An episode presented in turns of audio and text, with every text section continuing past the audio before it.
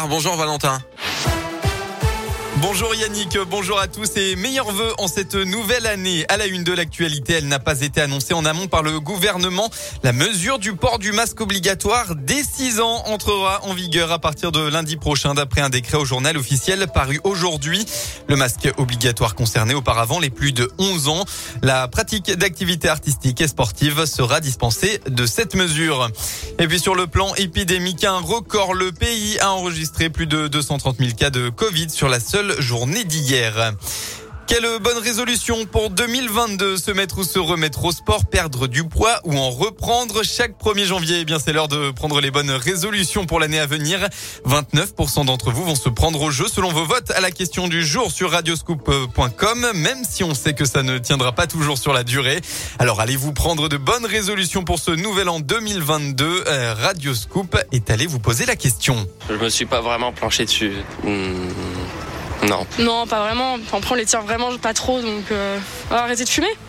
c'est pas mal.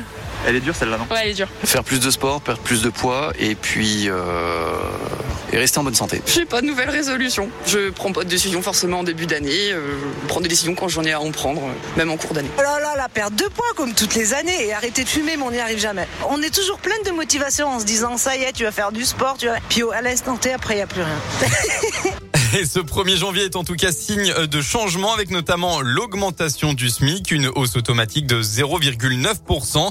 La contraception devient gratuite pour les jeunes femmes jusqu'à 25 ans et les prêts immobiliers accordés par les banques ne peuvent plus dépasser 25 ans.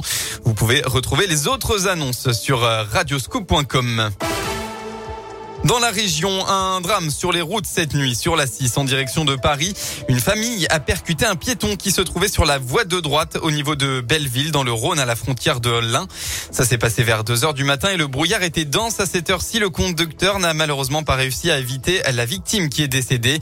D'après les premiers éléments de l'enquête, il pourrait s'agir d'un suicide, l'homme ayant laissé un message sur son téléphone portable indiquant qu'il voulait mettre fin à ses jours selon le progrès.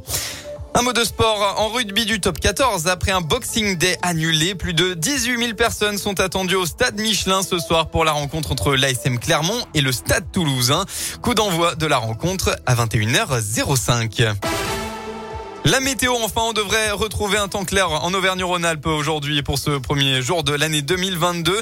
Attention en revanche à la brume actuellement toujours très présente dans le Rhône, mais aussi dans l'Ain et la Loire. Soyez donc prudents si vous prenez la route actuellement.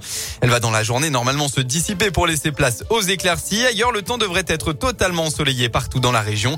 Côté Mercure, il fera au maximum de votre journée entre 10 et 15 degrés.